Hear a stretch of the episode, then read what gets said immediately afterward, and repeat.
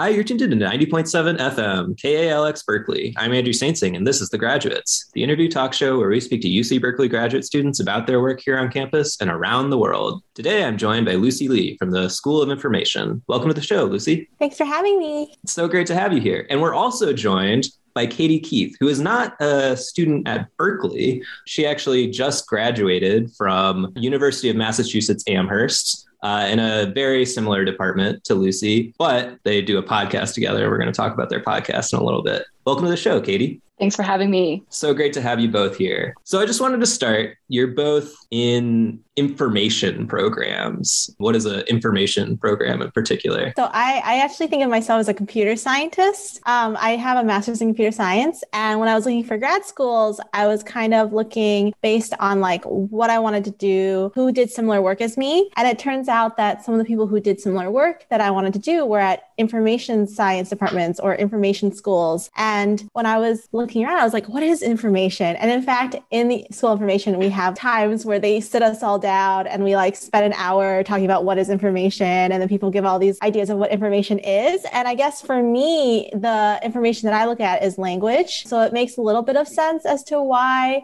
I'm not at an information school. I think another thing that kind of connects digital information to like traditional information schools is that information schools have a long history of being library schools. So library schools have books that has like text and information in them. And so now a lot of that is digital. And when things go digital, the scale of data is bigger. And so sometimes we'll want to use computational methods on them.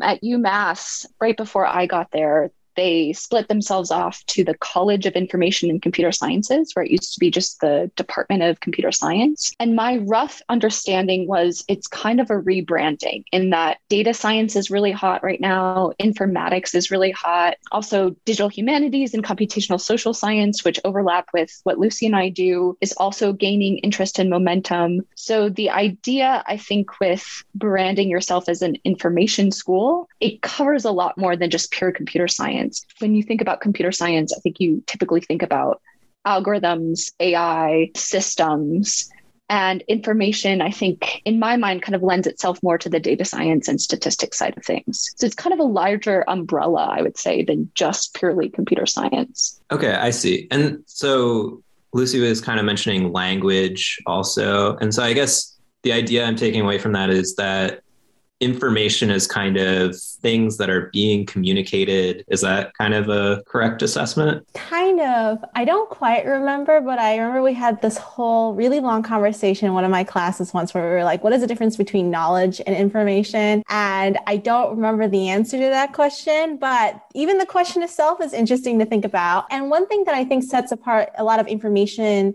programs from computer science programs. So some schools don't have an information school or an, a separate program. It's kind of just like sprinkled throughout everything else. But some schools do have a separate program. So like Berkeley's an example or Cornell is another example. And I feel like students in information science departments often care more about people than people in computer science departments, which is like maybe like a gross generalization, but like it's even just like on the school of information's webpage. It's just like looking at people and technology or something like that. I'm probably misquoting that, but people is there. And so I think a big component to us looking at information is the people being involved in information. Yeah, and I would just jump in and say there's there's this term digital trace data, and I don't know who coined that term, but I know Matt Salganik, who is a really big name in computational social science from Princeton. He wrote a book bit by bit that talks about computational social science or social science in the digital age. And I love this idea of digital trace data because that's the sort of found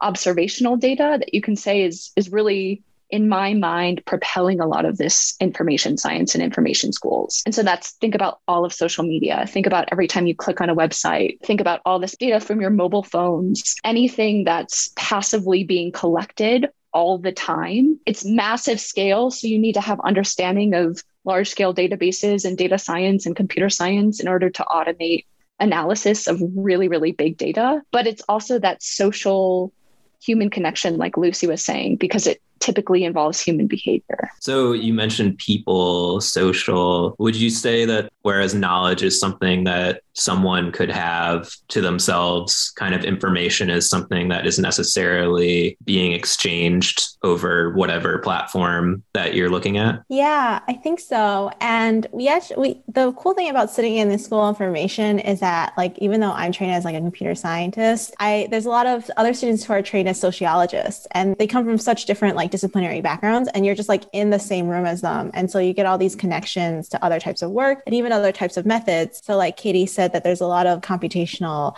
uh, methods out there, and that's mostly what I work in, but we also have people who are doing ethnographic work. So they do things like digital ethnographies, which I don't know too much about, but I think it means that they're like basically doing ethnography, but in like online spaces when traditionally these have been happening in like non online spaces. And so it's really, it's just like such a, sometimes when I explain to like people who aren't part of academia, I'm just like, we're in this like really special corner of Berkeley. And like I totally sell it as like extra, extra special because of how like uniquely inter interdisciplinary we are compared to everywhere else, I feel like. But I'm biased. I'm in the school. So of course I'm going to hype it up. Is that, do you have a similar relationship with your the program you just graduated from, Katie? Uh, I think ours slightly different than Lucy's in that it was sort of self-contained. I think the college that I was in came from more of like a very traditional computer science department or college, and there was a big focus on artificial intelligence and natural language processing, which I focus on and Lucy focus on. But they're trying to build up the data science and expand into HCI, more pure data science, like informatics. And I think there's a huge demand from the students for that too, because that's where a lot of jobs in the workforce are. So I think Berkeley is a little bit unique in that they've already sectioned themselves off and are, are growing this this program kind of separately from their computer science departments. Are you seeing people wanting to move more towards what Berkeley already has, or is Berkeley just unique and is going to stay unique? My understanding is that they're kind of growing across across the country, especially data science, informatics, information schools. Mm-hmm. Um, is that your sense, Lucy? Yeah, I think so. One thing is like a lot of people now are a big fan of like rebranding like HCI, which is human computer interaction, by um, giving it all these fancy new names like human centered AI or human something something, attach some like algorithmic thing, computer thing next to it. And so I think there's a growing interest in humans in computer science. And so a lot of schools are trying to find ways to integrate that into their curriculum. And some different schools have different strategies of doing that. Like some schools, maybe they'll like create a whole new institute that's siloed away. Maybe they'll try to like actually integrate it into every single department. I don't really know what people's strategies are for that. But like when I was looking for PhD programs, I guess maybe I didn't even know what I was signing myself up for because I came from a traditional computer science department. And so when I arrived in the school of information, someone asked me, Are you qualitative or quantitative? And I was like, I'm quantitative. And then I realized that quantitative includes surveys and like other types of like things that involve numbers. And I was like, I don't run surveys that often. I mostly just like run like machine learning classifiers. And so it was just like situating myself in this new area where before um, I came from a place where everybody just like slapped an algorithm on something and didn't think twice about it. But I feel like a school information would think more carefully about that and also has more of a social justice leaning because of how they care about people more. Okay. Now I'm interested to know actually what your both doing. So you've mentioned natural language processing. So I'll, I'll start with Katie for this one. Uh, could you give me a definition of natural language processing and then maybe also go into a little bit about what it means for the work that you do? I think about natural language processing as this broad umbrella of how do we apply computational and statistical and linguistic techniques to text data. And what distinguishes NLP to me is, is kind of like the automated nature of it and scaling it up. But I think it comes out of a, a tradition of computational linguistics. So it was, you know, originally had a, a deep linguistic focus, but there were several paradigm shifts. One one being that it, a lot of machine learning and statistical c- techniques came into the field, ended up doing really really well. So if you go to our NLP conferences today, it's overwhelmingly about machine learning and most recently deep learning neural network stuff. So I would say the, the modern sense of NLP is really about applying machine learning techniques to language, to text data. Yeah, that was a pretty good definition. I feel like I have this like unusual perspective of NLP too, because I think Katie and I both think of ourselves as the intersection between computational social science and NLP. So, like, I personally am not that interested in things like building the next best dependency parser. So, a dependency parser is something that will like link together different parts of the text and say like what the syntax tree might kind of look like. This is a very like simplification of what it actually is. So for me, I think how I think of NLP is that there are people who like make a lot of models and these models can do certain tasks, but then there's also people who are like l- using those models and trying to answer like social scientific questions, which is kind of like the corner that Katie and I are more in. And one word for that is like text as data. So it's like some sort of like content analysis. And maybe Katie could talk a little bit about like text as data and like that sort of community. Yeah. So text as data is is both i would say like a community of practice like people people all trying to have similar goals of let's use NLP and computational techniques to analyze text data and come come out of it with some sort of quantitative insight into some sort of social science phenomena but it also is a, a, annual conference. And so lucy and i have both been there together and it's an amazing conference of uh, a mix of social scientists some historians some humanists um, and then a lot of computer science some stats stats folks. So it really sits at this intersection and lucy and i are actually academic cousins meaning our advisors had the same advisor. So we come out of this tradition of both of our advisors and and that community is really central i think to both of our research agendas and the research agendas of the labs we're being trained in or were trained in. So basically, in NLP, you're building a program that can comb through a bunch of text, like maybe tweets or maybe even like essays, articles, some huge compilation of writing. And you are trying to put in a program that will regularly pull out certain things that you're interested in that going to elaborate in nlp there's this paradigm of thinking about tasks. So like i have a computer i wanted to do something with a bunch of text and that that thing that they could be doing could be uh, things like dependency parsing, which is kind of like what is the subject of the sentence? What is the verb associated with the sen- subject of the sentence?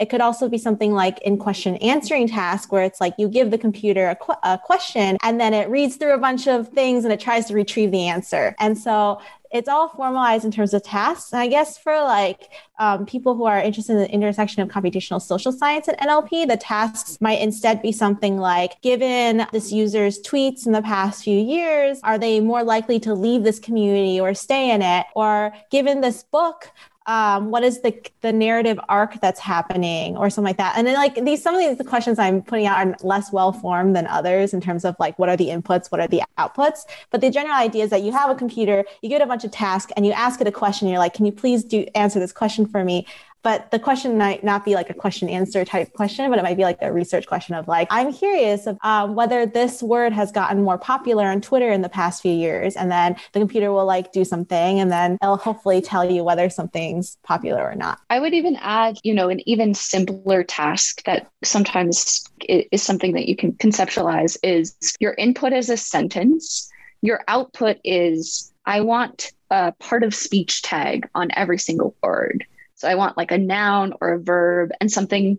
A lot of these words are a one to one mapping, but something like fish depends on the context that it's in. So if you want to automatically have as input a sentence and output is fish in this sentence a verb or a noun, people have built algorithms to do that and try to infer that from a lot of data. And so I think dependency parsing is even sort of a, a higher level computational task because the in, input is still a sentence. The output is now this structure that linguists have come up with that relates all of these words based on their syntactic, so like the, the structure of the sentence, dependencies to one another. So I think Lucy is totally right in characterizing all of these sort of subtasks are what a lot of mainstream NLP works on. And what both Lucy and I do is how do we take various tasks in mainstream NLP, apply it to broader social science questions, and then reformulate potentially brand new tasks that could really help social scientists with what they're trying to do with text data. Can you run the same NLP algorithm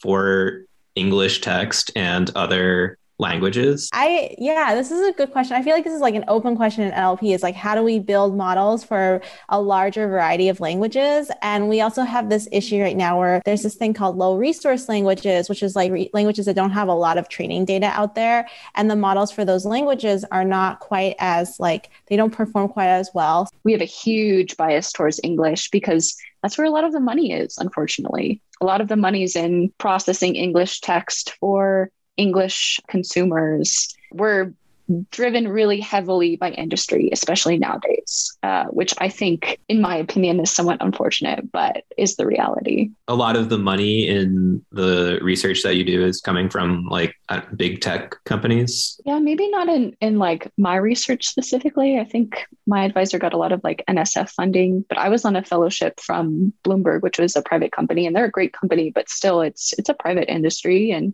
say our conferences are, are funded by big tech a lot.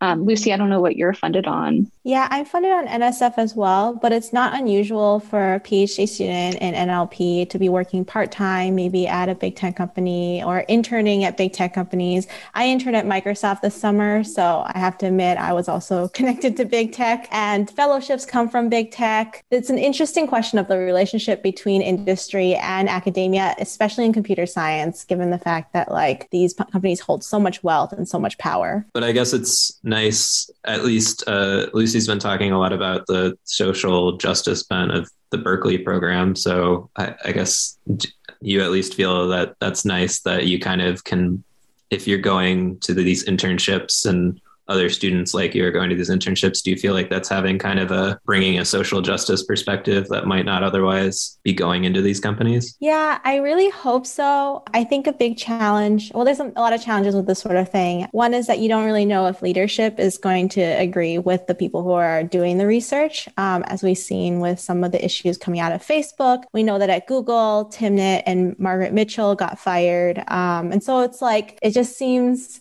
a little murky right now um, in terms of big tech. And another issue might be ethics washing. Like if there's a lot of like really good seeming people going to these tech companies, they might seem like they're doing better than they actually are in terms of on the social justice front. Yeah, balancing these things is hard as a PhD student because you're just like, I want to have a career. I want to like have uh, have money more than like the um, stipend that I'm getting right now. But then like you see the options of where you can do like research and some sometimes you're just a little you're just a little worried about how your research might be seen especially since a lot of it is critical of the technologies that are coming out of these companies. There's a lot that's been written on this and one of my favorite papers is uh, titled the gray hoodie project which references an analogy to the white lab coat project of big tobacco. The focus is you know there's a lot of parallels between big tobacco and the money they had and the way that they were buying academics and what it looks like from the outside with big tech right now. So I think we're at a really pivotal time. And like Lucy said, um, there was a lot of stir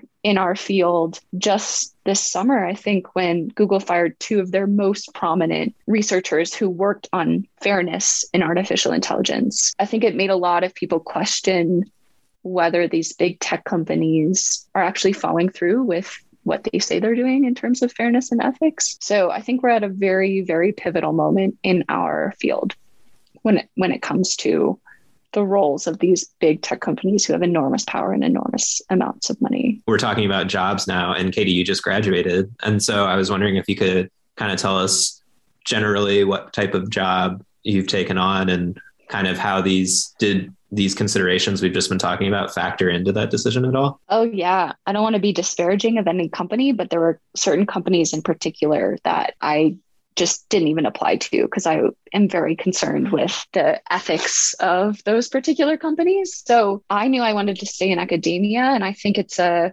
really important time that academics think about how we're broadening the field and trying to be more inclusive and bring people in. And for me, that meant trying to being at a at a undergrad institution where a lot of the so so-called leaky pipeline especially for women and, and people of color students might be interested in computer science and then leave because there are a lot of toxic people. Um, there's a lot of great people too but there's a lot of toxic people that that turn people away from from computer science and tech So I ended up going on the undergraduate job market and I'll be at Williams College next fall um, as a tenure track professor, which I'm really excited about. And then they were very generous and let me defer for a year. And this year I'm at the Allen Institute for Artificial Intelligence. So Paul Allen donated a, a pretty large sum of money to create this institute that's about AI for the social good. They're a nonprofit and they have a lot of really great researchers, you know, trying trying to work on impactful work. It's a wonderful place. It it kind of feels like a tech company, but it doesn't have the the profit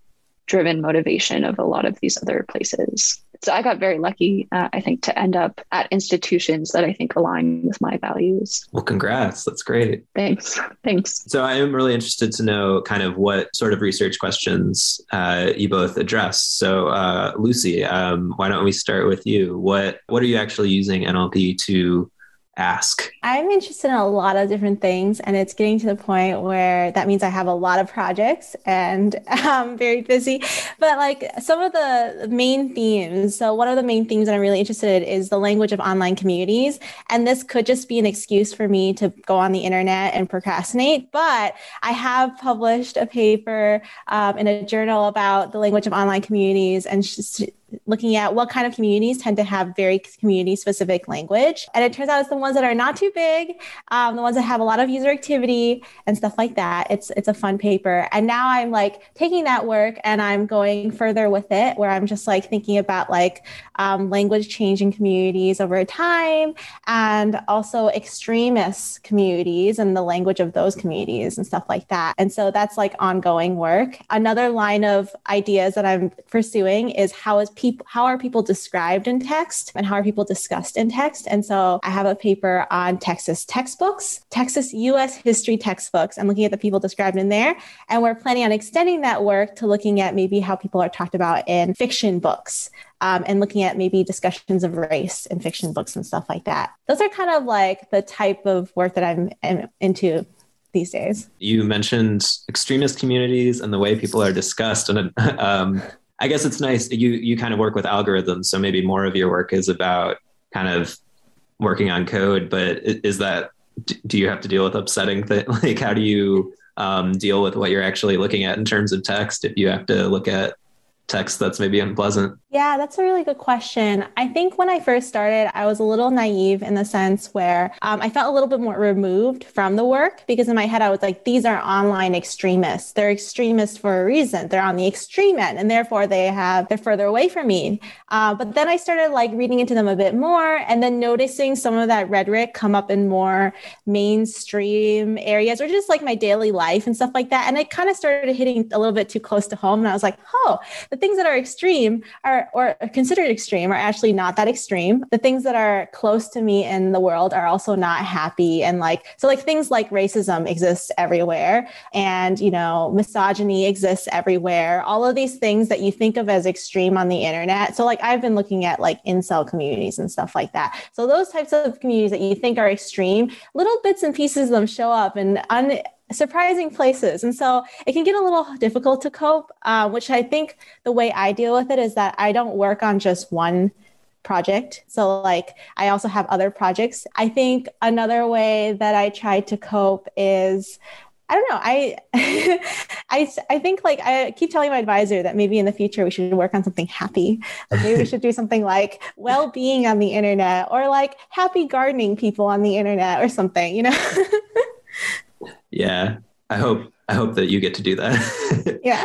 well, thanks, Lucy. Um, okay, and Katie, you're you just graduated, so could you tell us a little bit about what your dissertation was on? Yeah, so the first half of my PhD focused on specific uh, methods for social measurement with NLP and text data. Um, I had one paper that we were trying to measure and create like an automated method for identifying civilians who had been killed by police from corpus uh, corpora of news reports. And so that involves a lot of event extraction. It a lot involves a lot of thinking about how do we aggregate outputs from our models that are potentially statistically uncertain, and we need to somehow aggregate these in a statistically rigorous manner. Um, so I thought a lot about measurement, and then the second half of my PhD was focused on causal inference with text. So with these large digital trace data sets and observational data, oftentimes people want to ask causal questions, but a big part of that is having confounding bias. So there's a lot of confounders when you're not actually running a randomized control trial. And so a lot of people have tried to use, say,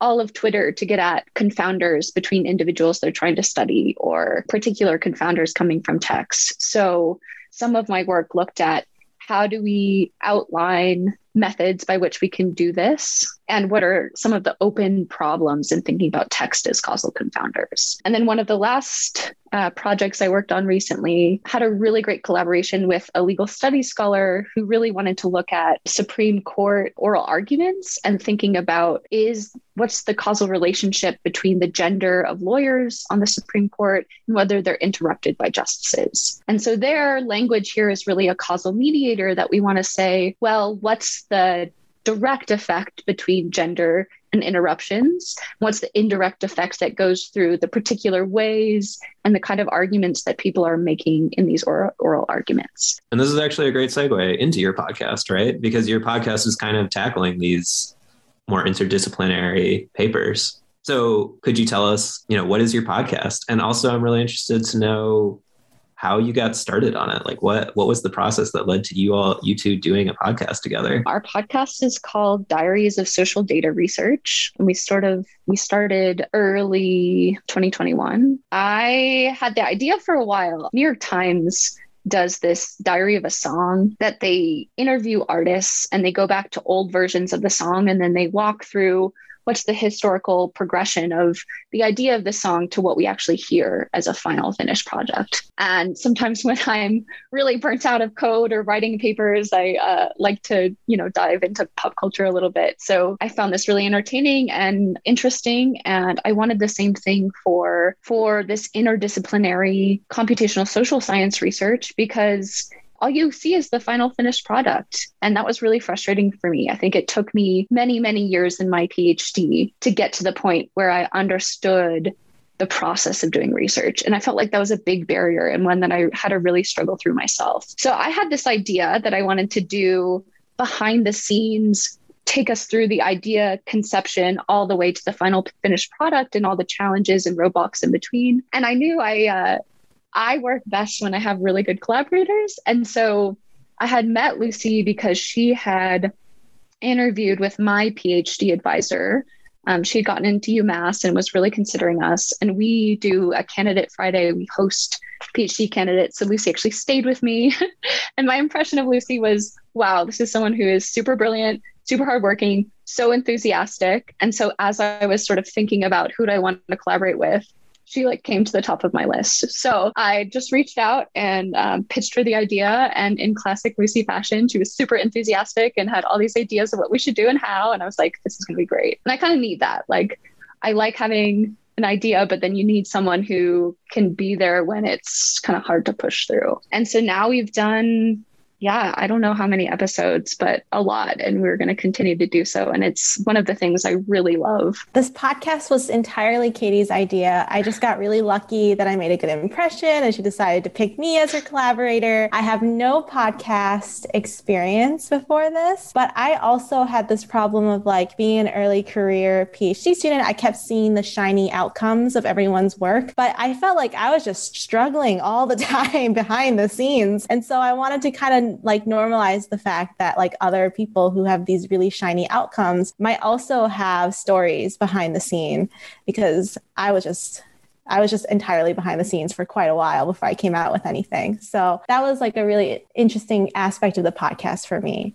And I still think it's like maybe one of the most important parts that we look at processes behind papers, not just the papers themselves. Well, unfortunately, it looks like we are running out of time on the interview. Is there anything you'd like to leave us with before we go? Listen to our podcast, listen to the advice that these very, very accomplished um, and smart people are saying about how to do interdisciplinary collaborations really well, and then take some of that advice and carry it out in your own work. Yeah, I would just say that if anybody's listening and thinking about a liberal arts college job in computer science and wants to understand how to navigate that, please do reach out because I think it's a little bit of an unconventional path for people in tech and CS. Um, and I'm happy to talk to whoever is interested. Great. Thanks. Today I've been speaking with Lucy Li and Katie Keith, hosts of the Diaries of social data research podcasts. And you can Google them to find more information about them, Google their podcast, look it up. Um, and if you want to get in touch with Katie Keith, uh, she just graduated from the University of Massachusetts Amherst. Lucy Li is here at Berkeley. Thanks again so much for being on the show, Katie and Lucy. Thank you. Yeah, thank you for having us. Tune in in two weeks for the next episode of The Graduates.